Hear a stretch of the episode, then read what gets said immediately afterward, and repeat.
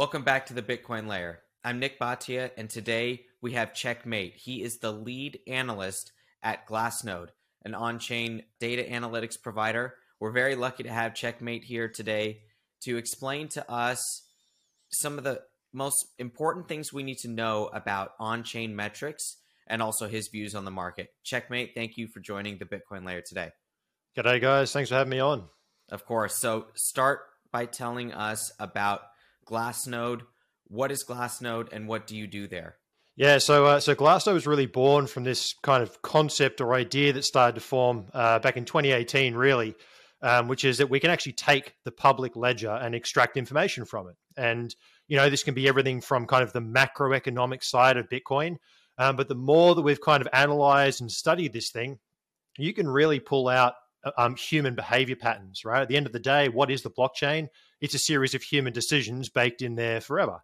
So um, you can turn that into all sorts of stuff, whether it's um, uh, kind of macroeconomic flows. You can look at the health of the network. Um, you can track everything from the mining sector all the way through to coin supply and exchanges. Um, but really turning it into actionable information. And in many ways, right, you see people posting things about GDP and you know um, uh, bank reserves and all that from uh, from the FRED database. Well, Bitcoin Ledger is essentially the uh, the FRED database for for Bitcoin, and Glassnode turning that into uh, actionable information. And excellent. So tell us what, because uh, we use Glassnode as well at the Bitcoin layer. We believe in extracting data from the ledger in order to give us some insight into what's going on in the market. What are you watching most specifically? Let's just start off with your take on Bitcoin, the market right now, and what are the analytics that you are most interested in and to give you that opinion? For sure. So, uh, generally speaking, what I look for is kind of turning points, and we, we often use things that we call cohorts in uh, in on chain analysis, which is really trying to group out right who are the. T- I mean, if you think about this, who do you want to be holding this asset right now? Um, if you're at the bear market floor, who do you want to be standing around you? And essentially, you want those with the highest conviction, right? People who stepped in front of the FTX train, um, they got some pretty pretty serious stones on them. So that is a when you see this kind of um, expulsion of all the speculative capital uh, and a real dominance of the, the hodler cohort, people who are willing to kind of step in front of that train. Um, that is essentially what forms these bottoms. And uh, really, for the, I mean, through 2023, we've more or less been rallying from what appears to be an almost textbook uh, textbook floor. Uh, you reach the level of loss um, kind of held by the system. You had massive capitulation. And at the end of the day, all of those things create a changing of hands. There's a new set of holders who have stepped in, put in that floor, and really what the next you know couple of months has been about tracking what they're doing. Are we seeing people from the previous cycle still getting washed out? Are we seeing people who stepped in at 15, 16K uh, taking profits? And certainly we've seen kind of portions of that. Um, but when we really look at the grand scheme of things, there's been profit taking. It's kind of normal, typical behavior. It's why markets don't go up in a straight line. But what we haven't yet seen is kind of a, a loss of conviction or a kind of view that the market is expensive yet. It's certainly more expensive than it was at 15K, but it also doesn't appear in the behavior of people on chain um, that we're seeing this kind of right. That's it, 30k, get me out of this thing. So it, you know, it's getting a little bit more nebulous, and uh, it's it's not that extreme deep value anymore. But we're kind of in that middle range where it's still trying to find, you know, is 30k, is it 35, is it 25? Um, almost moving into that reaccumulation type period that we tend to see uh, following these, these macro drawdowns. And before I pass it to Joe, I want to just ask you one quick follow up here.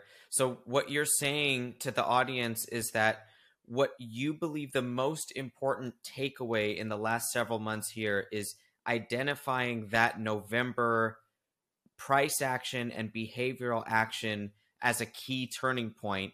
Once we move away from November, it's harder to sense what's going on, but we do as especially as we get further removed from November, we can identify that as the cyclical bottom. Is that what you're telling us here? Yeah, essentially, there was a across many many metrics. Um, you know, in terms of the amount of coins that changed hands, um, you can kind of see we have like a volume profile type metric where you can see the amount of coin volume, um, and also things like the percent of profit, uh, percent of supply in profit. And what happens is you got a very very small uptick in price. I think we only went from 16k to 18k. um, which I can't remember what the exact numbers were, but it was about a 6% price rise. And yet we saw between 11 and 13% of the circulating supply jump back into a profit. And what that tells you is that in that very, very small 6% price range, there's a huge cluster of coins that changed hands. Um, so again, whether that bottom holds over the macro scale kind of remains to be seen as things that, you know, like to be tested. Nevertheless, just purely from a, a supply changing hands perspective, um, it looks fairly robust down there at that floor. Um, and really everything below 24,000 is kind of that same characteristic and uh, behavior patterns that we saw show up. Fantastic. Let Let's zoom out really quickly. I'm a fan. I've been a fan of, uh, for quite some time of not just your YouTube videos, but also the newsletter that you guys put out. I think it's tremendous. And for anyone who wants to get more in the weeds on on-chain research and really deeply understand how to, you know, how to view Bitcoin through this on-chain lens, um, you know, you you published uh, Glassnode Insights published uh, just uh, last week uh, a post called "The Allure of Profit." You guys dive into uh, several different charts. Uh, one of the charts that you guys go into, you break up the fractals um, of every Bitcoin cycle that we've lived through as of right now. I have some more granular questions to to ask you about a couple of different metrics, but first things first, let's zoom out really quickly. Um, can you gauge for our listeners generally where we're at in the Bitcoin cycle right now? We put in the bottom. Um, uh, you know, in October, in that November timeframe, and now we're in this stage of uh, of moving higher. Uh, talk to us a little bit about where we're at in the Bitcoin cycle and a couple of metrics uh, that you've been looking at in confluence with one another that can confirm that. Yeah, for sure. So, um, one that I've certainly been exploring quite a bit is uh, you, you, may have heard the realized price. Um, it's essentially the cost basis of all the holders. Now, there's two really kind of interesting uh, and kind of obscure observations here. Um, when we break it up into cohorts, we've got the classic realized price, which is just take every coin in the supply, including Satoshi, and look at the average price when they moved.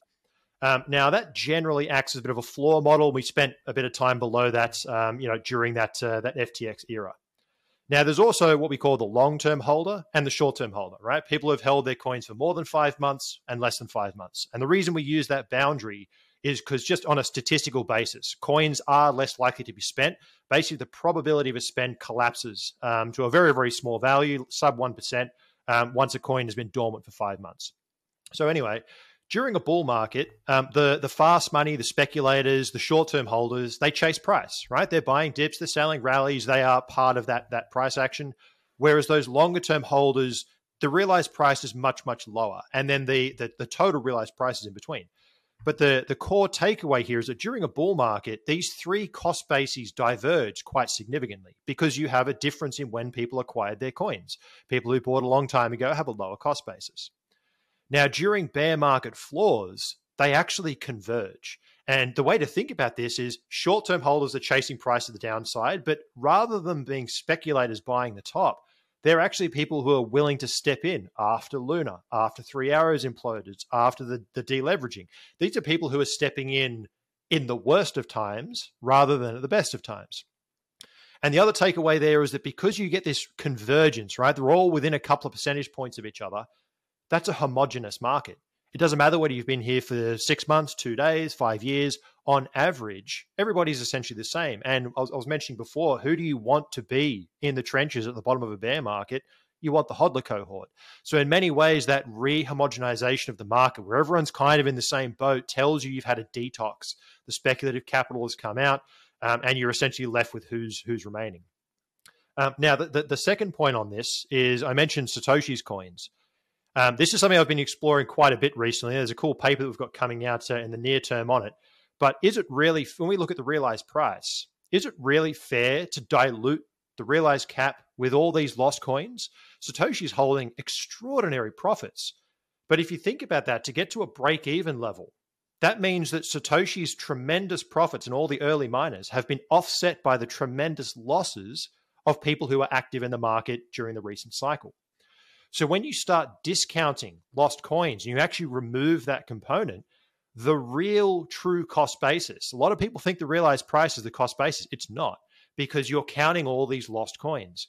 When you subtract those out, the real cost basis is pretty much where we are at the moment by a couple of different models. Um, so this $30,000 level to me, it really feels like a bit of a mean reversion back to the true cost basis of the market, um, which is driven by people who are active today and discounting those coins that are long lost. So, an interesting concept, but uh, there'll certainly be more on this later.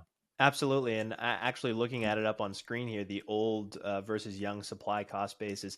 It's remarkable what, what you guys are doing. It seems like you know every every single week there's something new. Um, you guys are always uh, switching up the dashboard, always uh, coming out with seemingly new things. Endless supply of, uh, of, of learning and data analytics on that side. I, I, have one more question to ask you before I bounce it back to Nik. Um, you, you mentioned you know these different cohorts that you monitor um, at the bottom of bear markets, right? We're seeing, uh, you know, the the the hodler cohort sort of take over, right? People who are less likely to spend, and as time goes on, um, you know, they are increasingly less likely to spend. This, you know, uh, I, I, suppose this is um, a question that you've already answered to some extent, but as we've moved up to 30k from the bottom that we we put in over the the course of the latter half of last year, uh, has this uh, rally really been driven by strong accumulation by that hodler cohort, or is it more so driven uh, by leverage? We've seen uh, over the last um, you know about week, two weeks, um, there have been these uh, crazy rallies and then wipeouts when the, over the course of uh, you know several hours. And we we take a look at the uh, perpetual futures market. Um, you see a huge buildup of open interest, huge wipeout of open interest, and so those moves are driven by leverage. But is the secular move that we've seen since November from that twenty thousand dollar level all the way up to where we are now at thirty? Is that driven by leverage or by spot buyers? That's a great question, and uh, you know the answer is always that it's both. But the question is to what degree is it happening on both sides? Um, and you're absolutely right. There's kind of two things there when you're talking about these, you know, big wipeouts to the upside and the downside. The other thing we have to remember is that market liquidity is very, very light touch. Um, and we're seeing this across all markets, not just uh, not just Bitcoin, but you know, rising rates. People have just literally less capital. Um, it is harder to get funding. There's banks going down all over the place. So in general, the market has less liquidity. Full stop. Um, the other thing that we've noted is that uh, options have actually become uh, the other week they surpassed futures in open interest, and that that's the first time that this has happened. And when I kind of look at that scale of things, to me, you know, an option is a is a defined risk. When somebody is buying an option, or and a lot of these are call options, people are essentially saying, "I want to pay my hundred fifty dollar premium and get exposure for X period of time." Which means they're exposing $150 to get control of one Bitcoin rather than um, putting buying the whole Bitcoin. So in some ways, in terms of the leverage side of things, we're seeing a lot more of it playing out in options, um, which is an interesting development. Um, however, at the bigger scale, the mac- more macro scale, um, I personally think that this is primarily driven by spot. Um, and the reason for this is following the FTX event, we saw a the, the, the, largest in history outflow of coins from exchanges. And this is going to be a couple of things. It's going to be people who are, you know, for the first time they've they've found counterparty risk. They may not have had their coins on FTX or they had some of them there and they've gone, oh wow, I need to take self custody and take this seriously. So you saw that side. You also saw people go, hey, 15K, yes, please, um, which is just pure um, inflowing demand. Um, but as we've kind of seen this this market rally and push higher, um, we've actually seen a lot of the leverage declining. Um, now, when we look at things like open interest, uh, if you put on a one Bitcoin size uh, futures contract, if the coin price goes up, then your USD value of that position also goes up. So open interest will obviously track price to some extent when you revalue and you say, show me the open interest in BTC terms, or the other way we can look at it, show me the um, amount of leverage, how much open interest is there relative to the spot volume or the spot um, uh, exchange balance, you start looking at things in more relative terms. And what we've seen is that a lot of that leverage has actually come down. Um, we've seen that uh, uh, funding rates, they're positive, but they're not like rock and roll full bull market positive. So in many ways, there, there's a long bias, and that's really only developed in the last couple of weeks. And the higher price goes, the more people are going to be willing to to put on levered positions. But for the most part, what I believe we're seeing is primarily a spot driven rally.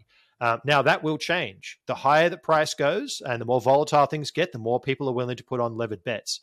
Um, but for now, a lot of this rally, in my view, uh, appears to be spot demand, and uh, it is reacting quite nicely to many on-chain uh, indicators and levels as a result. Now, you mentioned dormancy at around five months as a good threshold to separate. So now let's focus on the short-term holders right now? What are they doing? What is their behavior as we've, uh, you know, basically almost doubled in uh, Bitcoin's price off of the lows last year?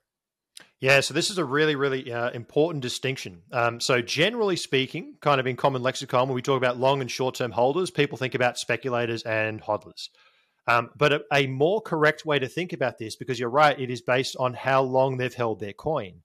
Um, now, at the bottom of a bear market, are you a long term holder if you acquired the day after FTX? I don't know. I mean, that's that's that's a pretty ballsy move. So to to be able to do something like that, you need to have a bit of high conviction. So a better way to think about it is not speculators and hodlers. It's when did you acquire your coin? Now it's it's a little bit out of date, but um, uh, as of about two or three weeks ago, that five month boundary was the FTX down get down candle. So therefore, let's put it in that context. Short term holders are people who bought from FTX onwards, long term before FTX onwards uh, or behind.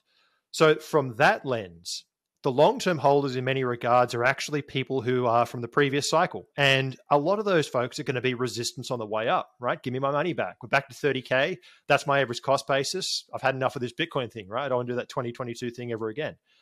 Um, the short term holders are essentially those who stepped in at the FTX lows. Now, that over time will start to deviate because you also then go, oh look bitcoin's 30000 i should buy back in. So you start to get this um, this gradient between they're actually pretty hardcore people and the longer and the more that price goes up the more it transitions back towards the standard classic approach of they're closer to speculators. So in terms of their behavior at the moment um, focusing on the short-term holders and actually a report that went out yesterday really focuses on this topic um, you know they are taking profits um, when we look at things on a relative basis, um, you know, they're taking something like 20% or 20 to 40% profits um, in terms of like the, the profit multiple they're locking in. But if you look at it on a dollar value, it's very small. Like it's nothing compared to the 2021 cycle. Um, so in many ways, it's kind of all right. We've had our 2022 bear market. It's been pretty nasty. People have seen a 70% rally from the lows. They're taking a couple of chips off the table, but there doesn't appear to be yet it's kind of that trading behavior, right? People are taking profits at the expected levels. Um, they're then stepping back in and buying at their cost basis. So, in many, and that kind of comes back to that spot driven market. It appears that the market is kind of doing what you would expect in a rally after a year of down. Um, uh, but we're not seeing like a, that's it, Bitcoin's done, like 30K, we're going back to zero. We haven't yet seen that behavior showing up in the in the short term holder cohort. Checkmate with us, uh, lead analyst from Glass Glassnode uh, with us from uh, down under. We really appreciate you being with us here today. Now, talk to us about um, halvings.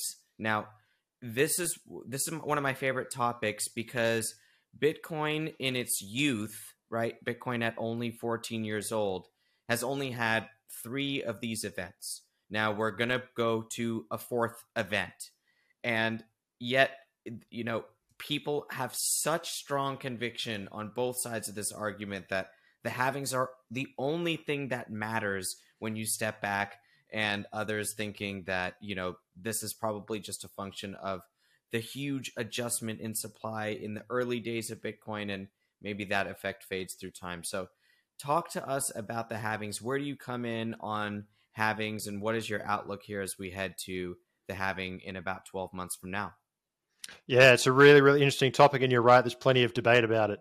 Um, and look, as with many of these things, um, it's going to have an influence uh, because obviously, I mean, when we look at mining behavior, um, generally speaking, they distribute the vast majority of their coins. Right now, if you're selling 900 or 450 BTC at 30,000 versus if you're selling it at 120,000, you naturally need more dollars to come in and take that off your off your hands.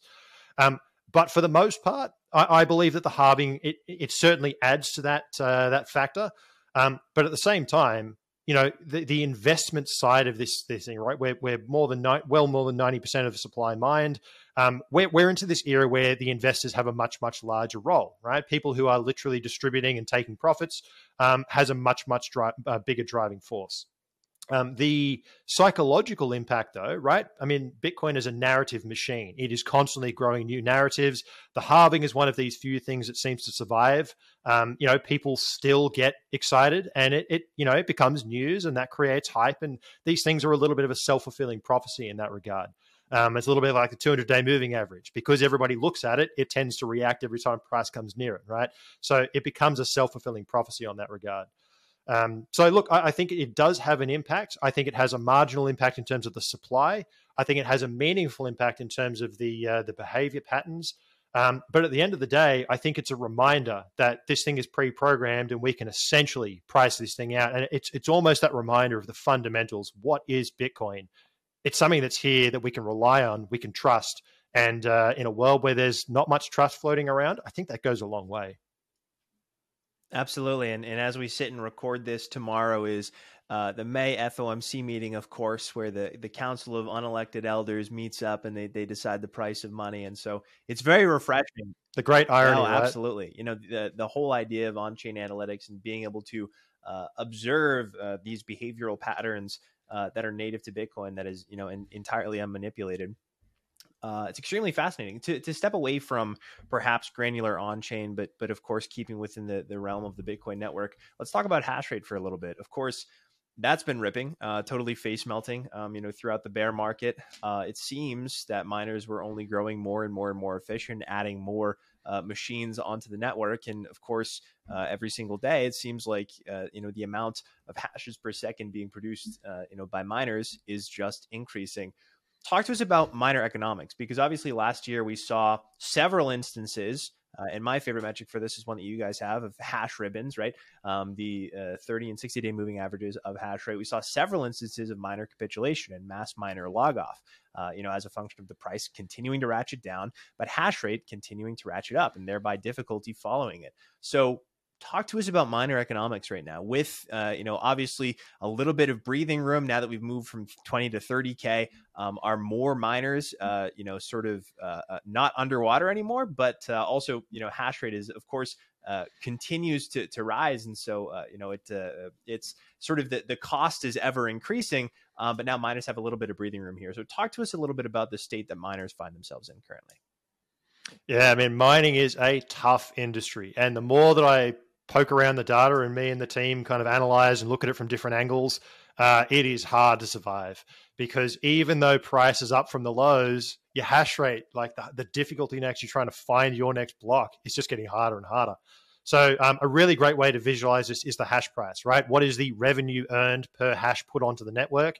And uh, that thing is just a, a very angry logarithmic down only chart. Um, so, you really, really have to be top of your game to survive.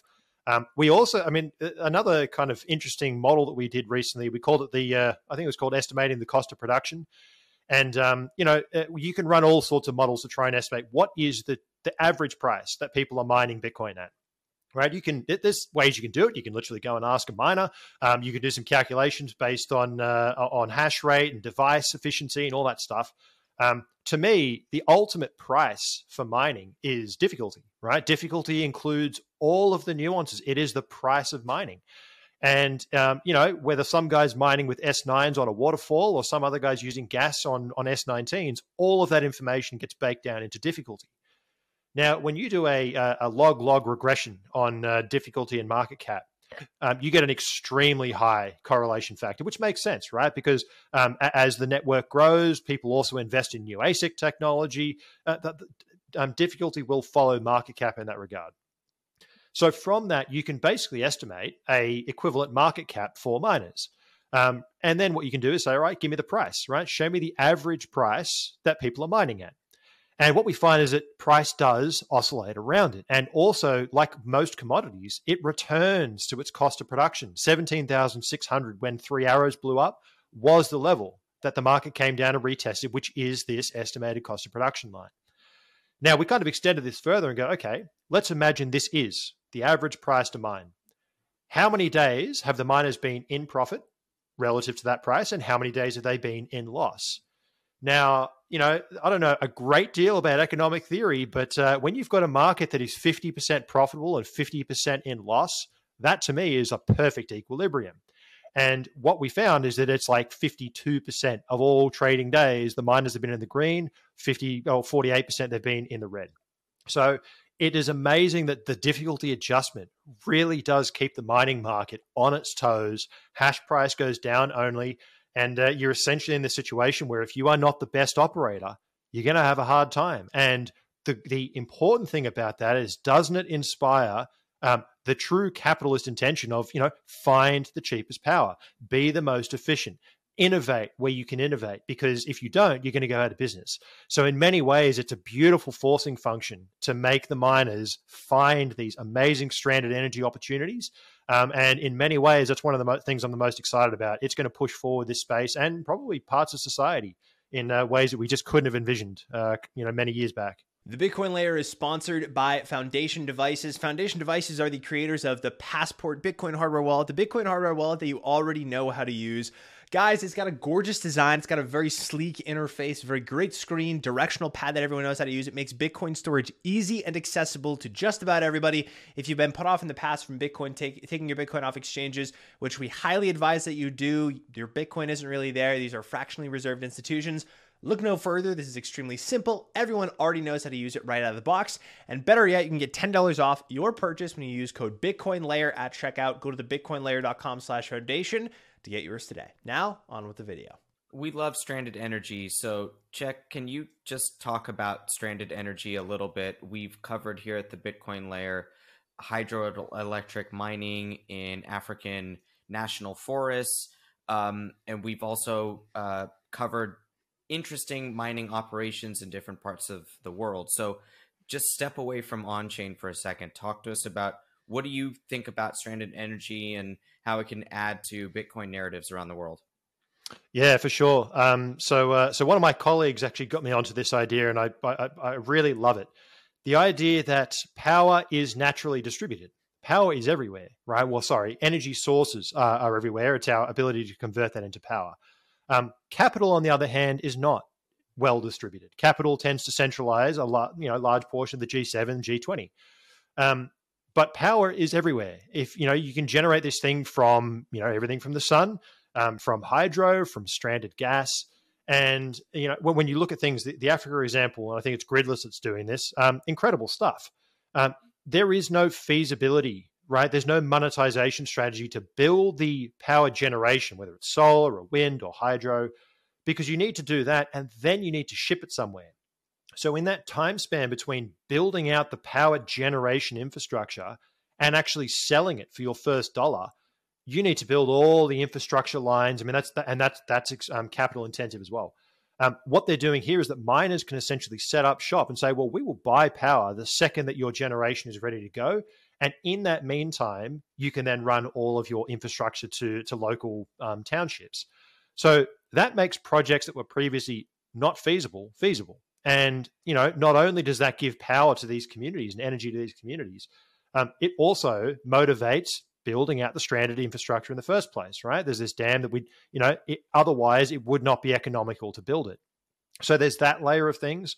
Um, there's another one that uh, that Daniel Batten's been doing just tremendous work on, which is the stranded gas. Um, you know, oil, oil, and gas industry is part of our, our, our current setup, right? It is very hard to operate society without fossil fuels. Um, and a natural byproduct of that is methane. And the problem with flaring is that if you get even remotest part of wind, um, it's not going to flare the entire amount. But there's also no economical incentive to pipe that natural gas. Uh, you just can't ship it anywhere else. So again, miners can essentially step in and take methane, which is like 84 or 85 times worse um, as a greenhouse gas, and convert that via you know 99.99% efficient combustion into Bitcoin.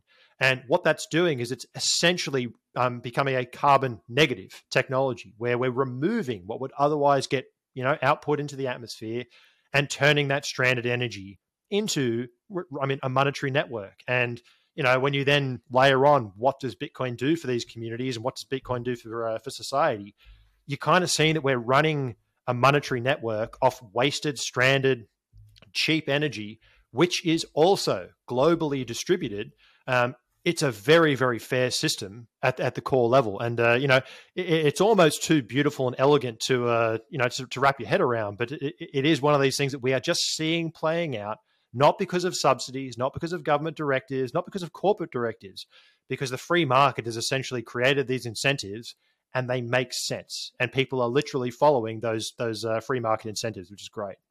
Excellent. Now back to on chain talk to us about ancient coins and Gox. You guys have done some work recently on this. So, uh, what do our viewers need to know about coins that have been dormant for many years and are starting to come online again? Yeah, this was a this was a really really interesting chart that we had in our uh, our report this week. Um, so when we look at, uh, I can't remember the exact numbers. I think it's about 3.8 million coins have reached that um, seven plus year old threshold.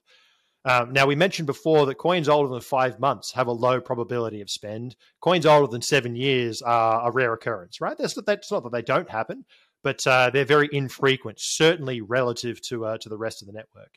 Um, now, when we look at that cohort, whatever it is, 3.9 or 4.2, I can't remember the exact number, um, million coins, we've only seen about 350,000 that have ever been spent, that have got to that age bracket and then been spent which is around 8.3% of the total um, uh, total in that category. So it's one of these things. It's more. Um, I mean, we mentioned before discounting lost coins. Um, it's an inexact science uh, because you know un- until a coin is spent, you can assume that it could be lost. Um, once it's spent, you assume that it's no longer lost. But you know, it's, it's one of these interesting dynamics. Um, so we will often use seven years as kind of a threshold to estimate those lost coins. Um, and the reason being, if you've held your coins for seven years, um, you have seen some legitimate volatility, right? You've seen the ups, the downs, the sideways. Um, it is pretty hard for someone to hodl uh, for seven years, although that may become increasingly more popular. Um, so it's a really interesting dynamic, um, kind of tracking it both from a discounting economic effects, right? We don't really want to be counting coins that are long lost or long dormant.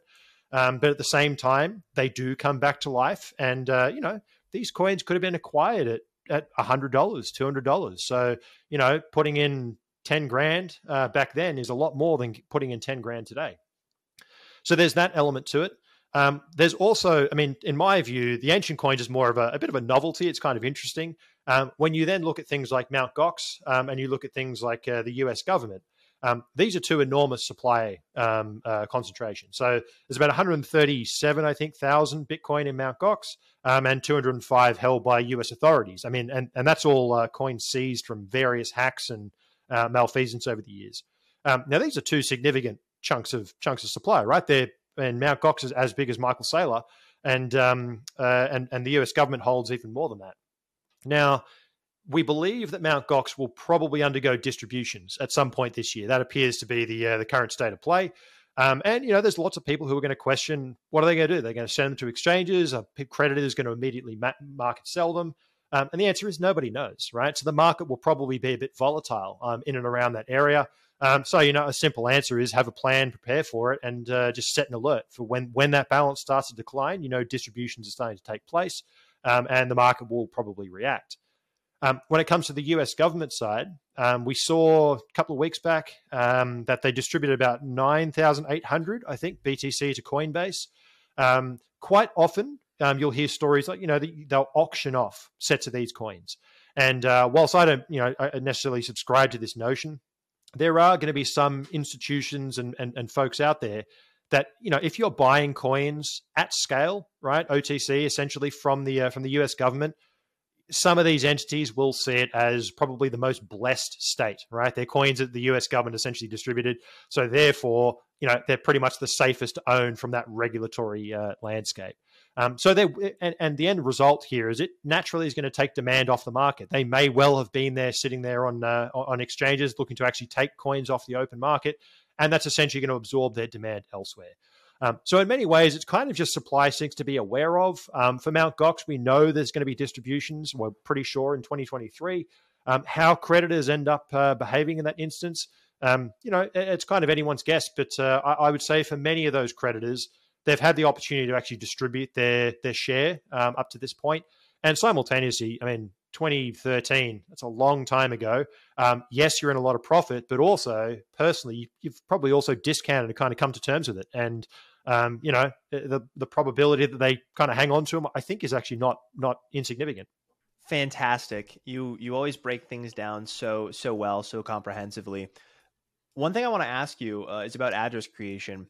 Um, you know, people have gone back and forth about how how much new address creation can be used to actually gauge new users on the network versus just new addresses being created. Right? It's there's address creation and there's actually you know addresses that are active, right? They're actively sending and receiving UTXOs and they are going through and being confirmed on Bitcoin's blockchain how much stock do you put behind address creation? Because when you break it up by cohort, uh, and you guys do this in a tremendous way, um, addresses, uh, uh, you know, Bitcoin addresses that have a balance of uh, anywhere from 0.01 all the way up to 10,000 Bitcoin. And one thing that I've seen is that addresses um, with a balance of Bitcoin or 10 or of 10 or fewer. Uh, they haven't stopped rising. Uh, even through the bear market, they continue to rise. Whereas addresses, um, you know that that hold Bitcoin of uh, any more than ten, right, ten to ten thousand, those have been on the decline. What sort of I- implications can you draw from that, and how much stock do you actually put behind address creation? Yeah, so um, I actually really like. Um, there's there's kind of two answers to that question. One is what I'd put in the bucket of on-chain activity, which is how alive and, and active the network is, and then there's the supply side of things. Um, but across both of those, um, my general advice is don't overthink it. Right, quite often um, the the kind of most intuitive answer makes a lot of sense. So in the on-chain activity side, we're looking at things like addresses, transaction counts, transaction volumes. Um, we like to use what we call a momentum chart, right? Give me the one-year moving average and the 30-day moving average. Is the 30-day moving average more than the one year? It shows that there's been more activity recently than the baseline. Um, and generally speaking, that's a pretty good indicator. Um, the other concept to, to keep in mind there is what I, I like to refer to as payload. If you're moving around active addresses, transaction counts, uh, and this is increasingly relevant right now, you've got a, I mean, transaction counts are at all time high, but the transaction volume, the payload of that, or the realized value of that is actually quite small. And this is being driven by inscriptions, ordinals, stamps, all these other things. Now, the, the read there is that there's there's adoption going on. There are people who are using Bitcoin and transacting using wallets, but they're not moving around a lot of coin. So just take those two, like they're just kind of two observations. Um, it's still positive because it's adoption, but it's also not huge volumes of coins moving around. So, you know, you can kind of weight your conclusions accordingly. Um, now, moving across to the supply side of the equation, um, you know, uh, we put out a paper called the Shrimp Supply Sink uh, recently, which is a, a, really, really fun read.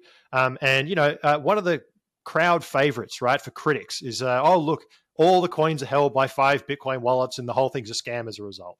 And essentially, we you know we wrote a report about that back in I think it was 2020 um, that addressed and said, well, yeah, not really. Um, anyway, we did another piece two years later, um, which more or less reaffirmed that. And uh, one of the great, there's a couple of really cool insights from this. Um, we developed a metric which is called absorption rates. And the idea is okay, you've got shrimp, you've got crabs, you've got um, uh, whales. These are kind of these different cohorts of coin holders how do we normalize them and just see who's growing their share and who's shrinking it? And the concept was let's look at it in terms of the coins that are mined. We have 900 coins per day, and we have uh, we annualize that, right? How much supply came onto the market? Now, if the shrimp increased their balance by that same amount, then they would return an absorption rate of 100%. They absorbed 100% of the newly mined supply. Um, now, the shrimp, these are people less than one BTC, they absorbed, I think it's like 117% over the last year. So they took all the coins that were mined and another 17% of it. Um, then you've got the crab cohort, which is 1 to 10. Um, they took another 105% or something. So you're like, okay, hang on a second. We only had 100% coming into the market via mining. Um, and that assumes miners sold everything. Where are these smaller cohorts getting their coins from? And the big picture view is that pretty much all cohorts, except for whales and exchanges, have seen their balances grow. Um, so at the end of the day, what you're seeing is that these extraordinarily large holders, and by the way, that includes things like MicroStrategy, GBTC, which has many, many owners, and you could argue so does MicroStrategy. Um, uh, things like WBTC, which is distributed elsewhere. There's all these big ETF style supply sinks within that whale cohort. So if you actually look at what this means, investors are pulling coins off exchanges primarily. I think they saw a you know negative 170 percent um, by that same metric. And whales, who is often the critique, we're saying, oh, look, whales dominate this market, are actually and have been. This is not a new phenomena. This is like a six year long, uh, you could almost argue the entirety of Bitcoin's history, whales have been net distributors. Um, so, in many ways, to me, that is a very, very healthy observation. Um, you know, as a Bitcoiner, I love the fact that miners are selling because it distributes coins. And I love the fact that shrimp are essentially growing their balance because that's what you want to see. You want to see the smallest people in society getting the maximum benefit. Um, so, if that means it requires a bit of patience, happy days from my, from my perspective. Um, but I think in terms of the resilience of the Bitcoin holder base, um, it's to me exactly what you want to be seeing. Fantastic. You know, Bitcoin holders growing ever more resilient, I think is the, the name of the game, really, cycle after cycle. People see this volatile macro asset, but then they, they begin to realize after holding it for some time and then actually using it and see what it, seeing what it can do, um, you know, they, they grow more convicted in their ways. One of my favorite charts is um, percentage. There's um there's one more point I might just yeah. add to that. Um, on on the shrimp, we we often look at what we call a net position change. Um, uh, show me the 30 day change of metric X. Um, when we look at uh, the balance held by shrimp, they've seen four like major spikes higher. The first one was the 2017 top, which, you know, um, being someone who came in at that 2017 top, that was me, right? Buying a bunch of coins and then getting rinsed all the way down. We've seen three more since then, following Luna, following FTX, and recently. And you know, when, when you look at that, we mentioned before that you know, smart money is kind of people who are looking at FTX and being like, the narrative was that Bitcoin is dead for ten years. Imagine stepping in front of that train, right? These are people who seriously understand it. So when I see Shrimp doing the exact, like more than what they were buying at the 2017 top, except at the bottom, that to me is a, a, a like psychologically that has a lot of signal in there. I'm not sure a lot of people understand and appreciate just how meaningful that distinction really is. It's it's it's quite remarkable. It shows that the cohorts are learning because generally speaking, the younger Absolutely. cohorts are seen as speculative dumb money, but now you're seeing the people who who are holding less coins, they are becoming more educated into what Bitcoin is. Absolutely, and and that's one of the things I love about oh, and always attracted me to On-Chain Analytics is it's you know um, every man for themselves. The data is out there, it's all available, it's public, and uh, you get some retail folks who are brilliant right? That who who have been studying this thing and really understanding it, um, and, and, finding edge that institutions wish that they could find. Right? It's all out there, but it's the proof of work of actually studying it, and these shrimp are out there doing it. It's it's it's great to see. One quick clarification for the audience check: Can you explain to us? the cohorts that you're referring to. So when you say the word shrimp, you're referring to those that have Bitcoin balances of one BTC or less.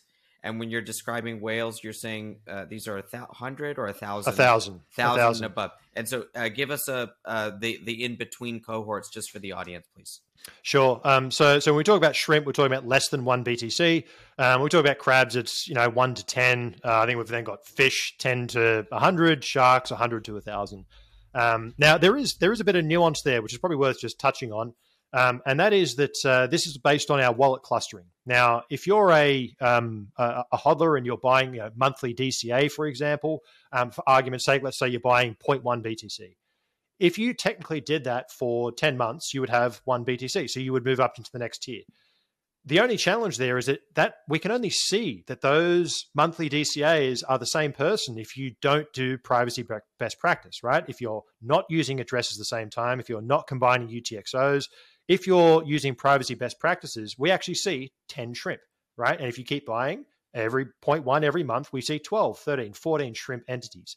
So um, that's why we will often use these kind of larger buckets. Um, it's also why when we're looking at like active entities, for example, if you're active once a month, then that's still a relevant metric. You are an active entity that month. So that's why I said before, um, people don't need to necessarily overthink these metrics. Um, you know, generally speaking, your gut feel for what you're looking at is is typically about right. Um, and if you actually give it a bit more buffer, you know, look at shrimp, just less than one. I don't particularly care the denominations within that. Just show me less than one. Um, when you're looking at that, compare it also to the crabs, and you can kind of see that retail esque bucket. And generally speaking, you don't see too many divergences. Behavior patterns across those things tend to be uh, fairly consistent. Phenomenal. Uh, I've got one more for you, and then we'll pass it to Nik. This has been fascinating. Um, I personally did not know that actual the, the, behavioral patterns of the cohorts were shifting um, but of course that's something that you'd expect in the maturation of an asset it becomes uh, traded differently um, one of the things that I, I, really love that you publish is uh, it's it's not necessarily to do with on chain, just purely price action, and it's the percent drawdown from all time high. Um, it's, it's a tremendous chart to look at and refer to, and it's also an easy chart to onboard pe- onboard people into the concept of Bitcoin Bitcoin being an asset that is magnified several times over in its liquidity profile and will continue doing so. Right, these drawdowns uh, get lower and lower and lower um, uh, from the, uh, on a percentage basis from their all-time high as its liquidity profile expands people start to take this asset more seriously and hold on to it. Um, what do you think the implications will be uh, for bitcoin let's say a decade two decades three decades from now um, when uh, we're talking about you know the shrimp cohort they're ostensibly totally priced out of using layer one bitcoin um, what sort of solutions do you think there, uh, you know, are going to to be? Do you think that the average individual won't even interact with the Bitcoin blockchain? What do you think that relationship is going to be? How Bitcoin's blockchain will be used, and what it will be, uh, you know, sort of what the space will be reserved for a decade, two decades down the line as Bitcoin matures as an asset. Yeah, it's a great question, and uh, you know, at the end of the day, um, uh, back at the the block size scaling wars, um, essentially the decision was was kind of made there um, uh, via consensus that we're essentially going to be scaling in layers, right? Introducing SegWit, allowing things like Lightning Network. Um, I do believe that Bitcoin will expand in layers, um, and we're seeing innovation in that, right? Lightning is developing, things like Fedimint are starting to develop. And, you know, I'm a big advocate for try these things, um, ex- experiment with what's going to work, but also the right tool for the right job.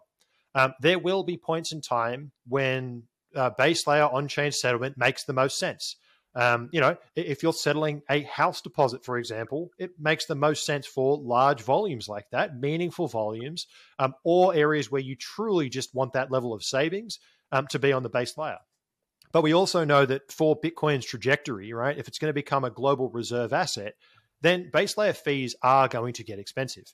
Um, so from that lens, there's a, there is a future there where people are only existing on Lightning or something else. It may not even be Lightning. It could be something else that comes along. Um, but I do believe we will scale in layers. Um, I also, as much as I'm a self custody maximalist, I also am a realist. And I do believe that we will have a lot of people who just prefer to have the standard traditional banking rails and be able and allow the banks to settle between each other, right? They've got their bank account, that's where they're going to custody their coins. Um, that is what's going to happen, uh, I think, to, to a large proportion of people because it's more convenient. It takes away a lot of the risk factors but they will, st- you know, th- these banking institutions will still use the Lightning channels. They'll still use the on-chain settlement. Um, essentially, it becomes a, a, a settlement service, uh, more or less. So the answer is I don't know where this is going to go. Um, what I am excited for is that it is going to scale in layers. It's going to make the Bitcoin economy increasingly interesting to analyze, um, increasingly dynamic.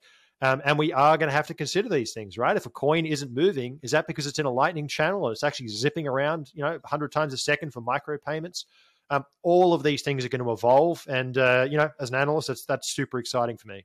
Now, when we think about on-chain metrics, and you mentioned that when we're looking at cohorts and shrimp stacking, we have to take it with a grain of salt, and we have to understand that because Bitcoin is a pseudonymous network, we're not entirely able to identify all the details within that we might not want. So we have to make a lot of assumptions. So my final question to you is as we move forward, we have on chain a- analytics, we have this uh, qualitative understanding that we have to have, like exchange mapping or uh, those sort of dynamics where we have to translate the raw data into more actionable data. And then you have an outfit like the Bitcoin layer where we're analyzing Bitcoin through a global macro lens. And we're not ignoring on chain, but it's less than, I would say, 50% of our core work that we're doing in, in our coverage. So give the audience your sense, your best approach to analyzing this Bitcoin asset class going forward over the next five plus years on chain macro both and how do you how do you just think about it going forward yeah, great question. Um, so, you know, I'm, I'm, a student of macro as well. Um, you know, I'm obviously not trained in it. My background is in civil engineering, but I certainly see the economy as a machine. And, um, you know, when I look at on chain data, um, and, you know, I exclusively use on chain data, I don't do technical analysis. Um, you know, I'll poke around and understand, but I'm not on the FRED database looking at macro data. Um, and yet, once you kind of get the feel for Bitcoin's heartbeat, I've been trying to decipher why this is. Um, you see a huge amount of information that is reflecting what's going on in the world. So, for example, I didn't need to know that there was a liquidity profile change back in October. What I saw is a textbook Bitcoin bottom forming and it responding to that. And I kind of put myself back in 2019, right? I'm learning about macro. I'm seeing this this global sovereign debt crisis. I'm like, I don't know when this is going to happen, but I think it's going to happen. So my, I exercised my view on the economy by buying and self custodying Bitcoin, right? That was how I expressed my view on the economy. So, in many ways, Bitcoin, and I, do believe this is increasingly true, it's almost becoming an index, a calendar, a clock, a behavior pattern um, of society. Now, it's a subset of society, but it's a meaningful subset of society. And it's also a meaningful subset of people who are pretty clued in, right? I mean, how many Bitcoin podcasts are there where they talk about macroeconomics? It's not like Bitcoiners aren't aware of what's going on. The reason we hold this strange, weird internet money is because we look at the world around us and we go, this is a very sane answer to this problem. So, in my view, on chain data contains all of those decisions. And you mentioned before, um, I often get comments like this um, that's uh, oh, but look, you know, I, I, bought my coin at 21k and I only withdrew it at 24k. It's like, yeah, but some other guy bought it 30k and withdrew at 24k too. And what you'll find is that at the individual level, your error bars can be large, but macro scale, macro scale, when you look across everybody, everybody, the patterns are just unbelievably accurate. And you know, um, often at the bottom of bear market, people say, "Oh no, it's not realized loss; it's people ta- tax loss harvesting." Okay, when do people tax loss harvest? It's not at the top of a bull market. It's always at the bottom of a bear market. That's the most logical time to do it. So it shows up every single cycle. That same behavior pattern, it's a constant. Um, so when I kind of, and this is probably the most important point when it comes to on chain analytics, at the end of the day, the asset changes, Powell's mood changes, right? The interest rate changes, the year changes, but our ape brain, and the way that we respond as, as a human species, the way we respond to fear, greed, and all the emotions of markets is never going to change, right? It's the reason that we can do technical analysis in the 1920s because we do the same thing in response to the same stimulus. Um, and Bitcoin is essentially an immutable database of all of these collective decisions. Um, so, you know, you can filter stuff out when you look at uh, exchanges, you can filter these things out, but generally speaking, you're looking at humans. And if you look at on-chain data from that perspective, um, the whole world lights up, and it uh, it makes a whole lot of sense. Remarkable conclusion, checkmate. Thank you so much for your analysis, your honest opinion, and uh, your skill set, your uh, understanding, deep understanding of Bitcoin as an asset class. Lead analyst from Glassnode, checkmate. Please tell people where they can find you, your newsletter, and your information online. Thanks, guys. No, it's been a real pleasure. Um, so we put out a newsletter every Monday uh, called the Week on Chain. Um, it is essentially, and you know, the great thing about this is we've been writing this thing since uh, February 2021, and uh, we've essentially got a bear cycle, and we're you know hopefully in the process of writing a bull cycle. Um, we've got basically the, the on-chain manual of what we were looking at at those particular times. We also have a YouTube channel which comes out on Tuesdays. Um, you know, the, the, I kind of th- those are really prepared for for two sets of people: people who want to learn to use the tools, right, and actually um, understand at a technical level, right, whether you're a, an analyst who's on the micro time frame or a, an allocator at the larger time frame. Um, but also some, you know, these tools are perfect for surviving as a hodler. And I've had many people say that, you know, understanding the tools and the um, uh, you know the, the, video content, the the newsletters, and then actually looking at the charts in uh, in Studio um, helps survive the volatility. Because I, I, sure, Bitcoin price went down, Bitcoin price went up, but because I can see and understand why that happened, it makes it easy to hodl. So it works on both ends of the spectrums, right? For the traders and for the uh, um, uh, for the casual investors, uh, for the hodlers. Um, so yeah, you'll find that on uh, insights.glassnode um, and on our YouTube channel at Glassnode. Phenomenal. Uh, on behalf of Joe Consorti, I'm Nik Bhatia. Thank you for joining us today at the Bitcoin Layer. Make sure to like this video, subscribe to the channel, and don't forget to subscribe to our free weekly newsletter at thebitcoinlayer.com slash subscribe. Thanks, everyone. The Bitcoin Layer is sponsored by Foundation Devices. Foundation Devices are the creators of the Passport Bitcoin hardware wallet, the Bitcoin hardware wallet that you already know how to use. Guys, it's got a gorgeous design. It's got a very sleek interface, very great screen, directional pad that everyone knows how to use. It makes Bitcoin storage easy and accessible to just about everybody. If you've been put off in the past from Bitcoin, take, taking your Bitcoin off exchanges, which we highly advise that you do, your Bitcoin isn't really there. These are fractionally reserved institutions. Look no further. This is extremely simple. Everyone already knows how to use it right out of the box. And better yet, you can get $10 off your purchase when you use code BitcoinLayer at checkout. Go to the bitcoinlayer.com slash foundation to get yours today. Now, on with the video.